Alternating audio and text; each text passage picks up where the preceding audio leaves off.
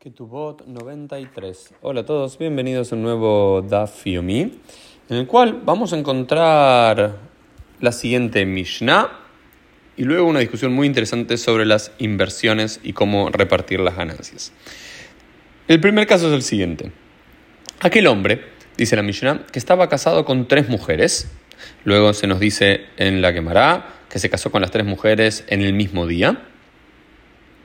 Y luego este hombre murió y una de las mujeres tenía una ketubá que equivalía a 100 dólares, digamos, y otra una ketubá a 200 dólares y otra a 300 dólares, pero el hombre no dejó en su herencia, no dejó en su propiedad cuando murió más de 100 dólares, Holkim Beshabé, que significa cada una recibe 33 dólares.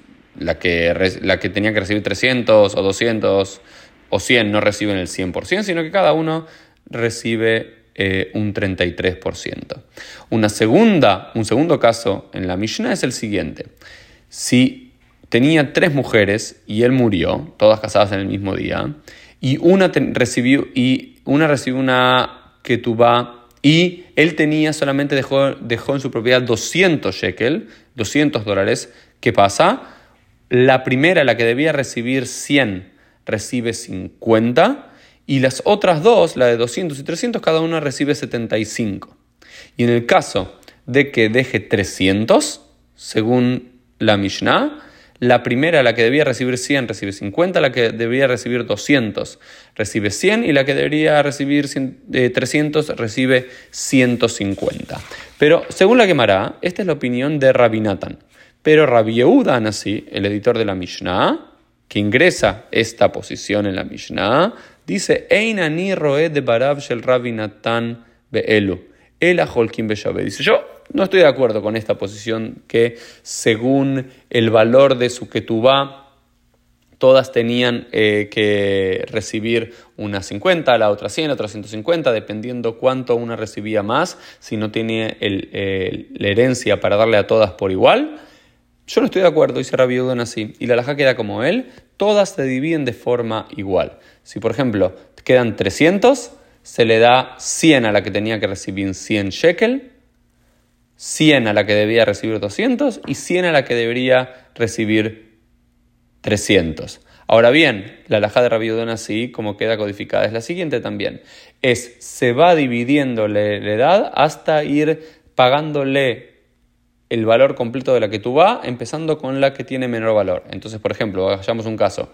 Si el hombre dejó 400 shekel, la primera mujer que tiene una que tú de 100 cobra los 100. La segunda cobraría, eh, esa se cobra el, total, y después eh, de los 400 le restas 100, eh, te quedan 300, y después se divide 150 igual entre la que debería cobrar 200 y la que debería cobrar 300. Pero digamos que él deja 500. Entonces la primera cobra 100, la segunda cobra 200 en full y la tercera también cobra 200. ¿Sí? Esa sería la división de según Rabbi Yehuda a Nasi. Ir pagándole a cada una hasta ir cubriendo el 100% de su ketubá y en partes iguales cuando no alcanza.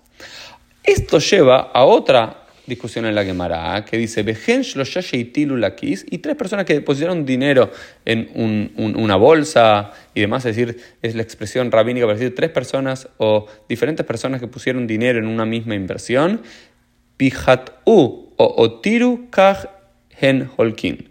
¿Sí? Si eh, ganaron plata o perdieron plata, ¿sí? también se dividen la ganancia o la pérdida dependiendo cuánto pusieron en la inversión inicial.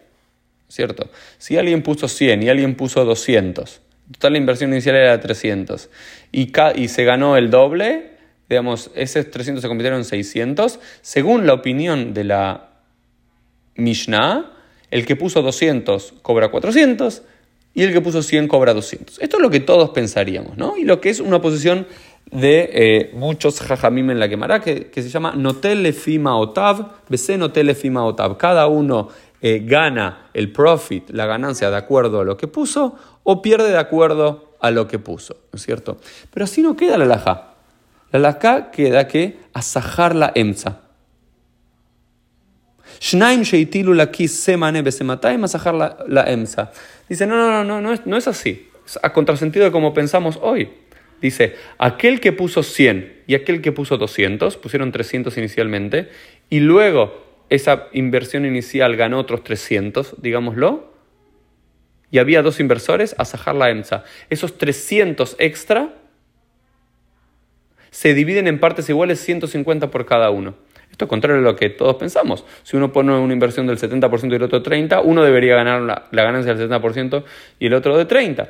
Sin embargo, no, esto no es así, porque dice el Yerushalmi, es difícil de, entenderlo y hasta convalidarlo, pero pueden llegar a tener un punto, que la inversión inicial no existiría incluso sin la inversión del que puso menor dinero, por lo cual también hay, una, hay, un riesgo de que esa persona y hay una, hay una imposibilidad de hacer la inversión sin esos eh, partners que pusieron menos dinero, por lo cual la ganancia o la pérdida se divide de partes iguales.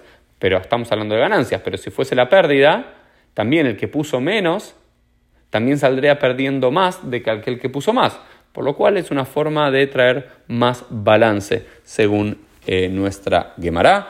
¿Qué opinan de esta idea? Los escucho, los leo, que tengan todos un Shabbat Shalom.